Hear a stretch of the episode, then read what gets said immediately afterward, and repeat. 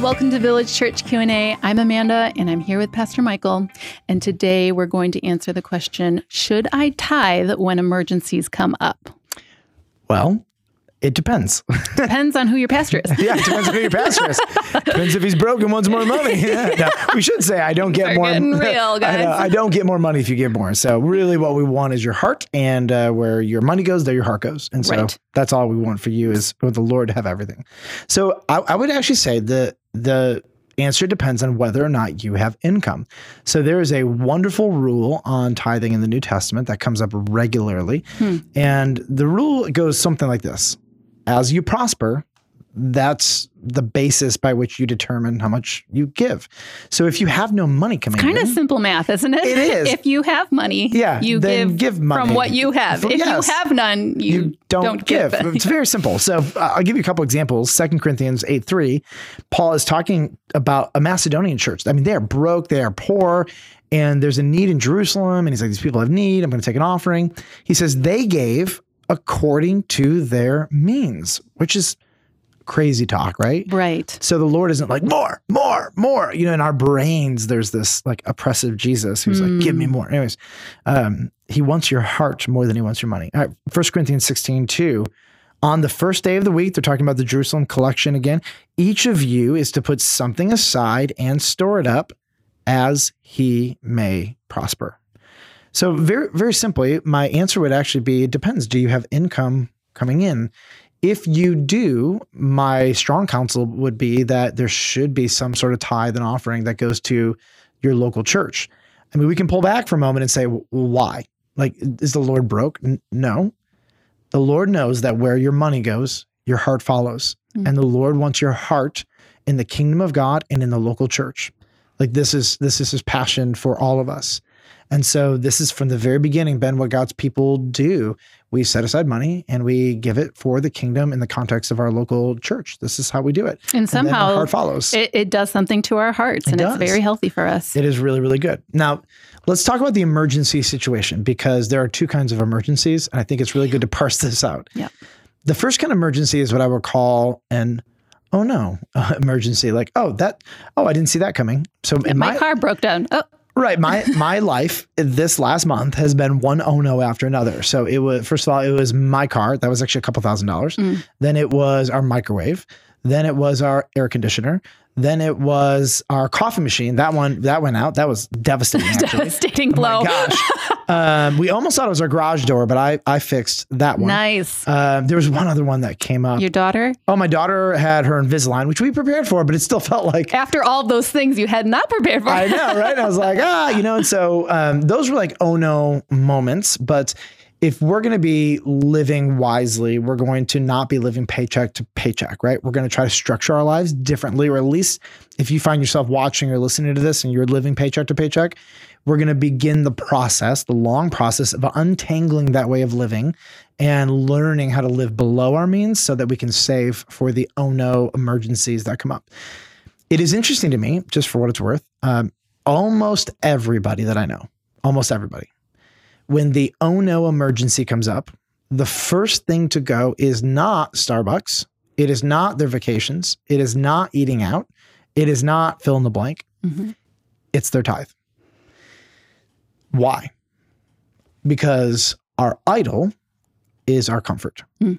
I mean, across America, I mean, why would I give up my eating out budget? I have to eat out. I mean, the church will be fine. It's interesting because the Lord's concern in that moment is not whether or not the church is getting the money it needs. He'll he'll get the He'll money. get it the money there. Yep.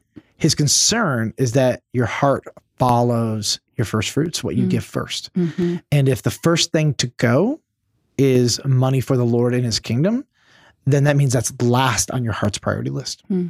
Just putting it out there. Yep. Okay. There's an idol somewhere.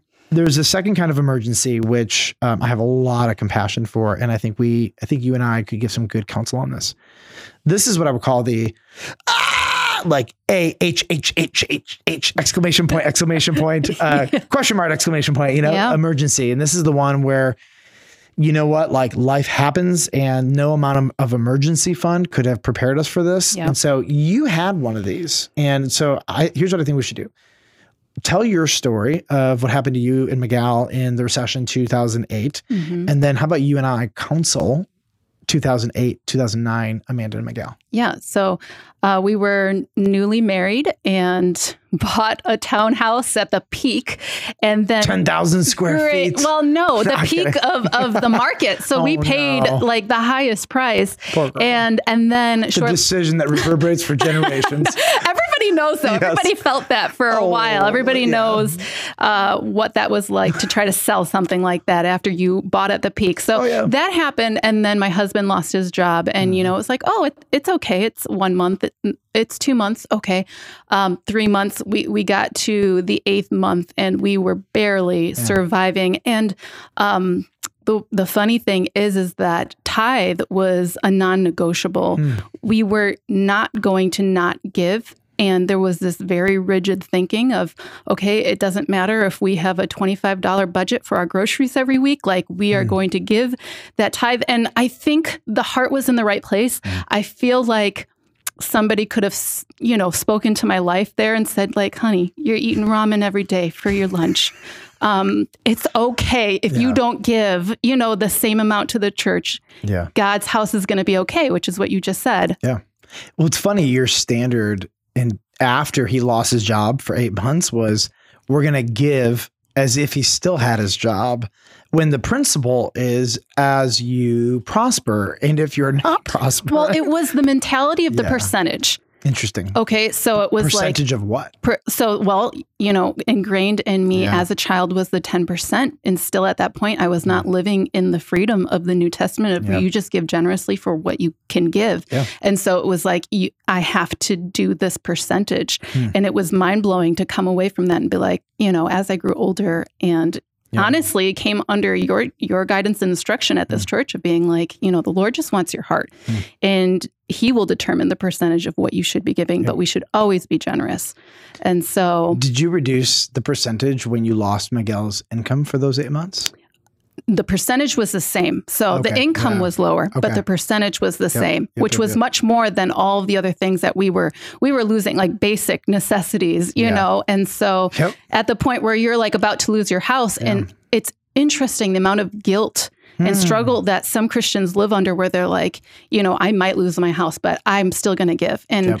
You're the rarity. Let's be clear. but I do know believers that have that mindset and that's why I just want to Yep. bring attention to that. Yeah. That, well, I think what's really helpful is the advice. I'm positive the advice today that you would give yourself back then would be, girl, lighten up. Yeah. Like the yoke, the teaching, the the what Jesus wants for you is not heavy, and and just just relax. It's not meant to be oppressive. It is not meant to be oppressive. And this is where like the Holy Spirit can do whatever he wants. And so if you you might go in that moment in that season and you and Miguel might pray diligently and the Lord might say, give 80% away. Watch me work. He might say 1%. That's all I want until he gets a job, 1%. Get your life right. Mhm. Feed feed yourselves. Yep, You know? yep. You're not going on vacation, you're not buying You're Starbucks not doing and right. anything. You're not doing crazy, extra. like whatever. I have your heart. Here's here's what I want you to do for this season. And when the season changes, we go back to the Lord and we pray and we try to get the best uh, discernment and wisdom from the Holy Spirit as to what is next. But those are those moments where if it's rigid law, right, we're we're going to we're just not going to seek the will of the Holy Spirit in Mm. that specific situation. And and in the New Testament, one of the greatest freedoms is that they don't put a percentage on it, which unfortunately leaves most people to go, oh, then I'm going to give one percent and I'll that's give it. less. Which it's funny because so there's this little thing that we do with couples, and uh, when they're they're fighting about whether they should tithe or how much. So I'll tell them, I'll say, go you on one piece of paper, you write a percentage, you write another percentage, and then um, when they're when they put the percentages on, and they don't show each other yet, and then I'll tell them, listen, here's how we're going to do this. Um, wh- whoever has the highest percentage, that's what you're going to give. And it's very funny because almost always the woman has a higher percentage than the man. And it's usually only by two or two or three percent, like on average, because we've done this with a lot of couples, particularly in premarital. And um, and it's very funny. And then when the dude sees the two to three percent higher rate of the of his wife or prospective wife, uh, he almost always goes, "Yeah, that's doable. Yeah. That- that's It I was probably being a little stingy, you know." Yep. But when there's an emergency, just be able to give people the grace to say, listen, if there's a an ah emergency, A unique season. a unique season. Go back to the Lord, pray, and I, my guess is that the Lord is going to be like, "You're fine." But once you start making money, I want your heart because the more money you get, your heart is going to follow whatever gets your first fruits. Yep. So make sure that your first fruits is is to me. I just think to remember the Lord is kind and He's Mm. patient and He's merciful. He's gracious, and above all, He wants your heart. So, Amen. amen. Well, thanks, Amen. Pastor Michael, Mm. for bringing some clarity to that question. Next time, we're going to be answering the related question Should I tithe if I have credit card debt?